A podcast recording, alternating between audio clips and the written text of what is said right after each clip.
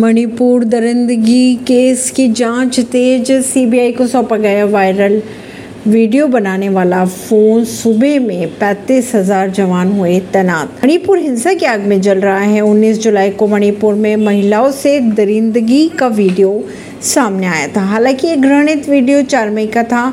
इसके बाद पूरे देश में उबाल सा जिस मोबाइल से वीडियो बनाया गया था, वो बरामद कर लिया गया था। पुलिस ने यह मोबाइल सीबीआई को जाँच के लिए सौंप दिया है।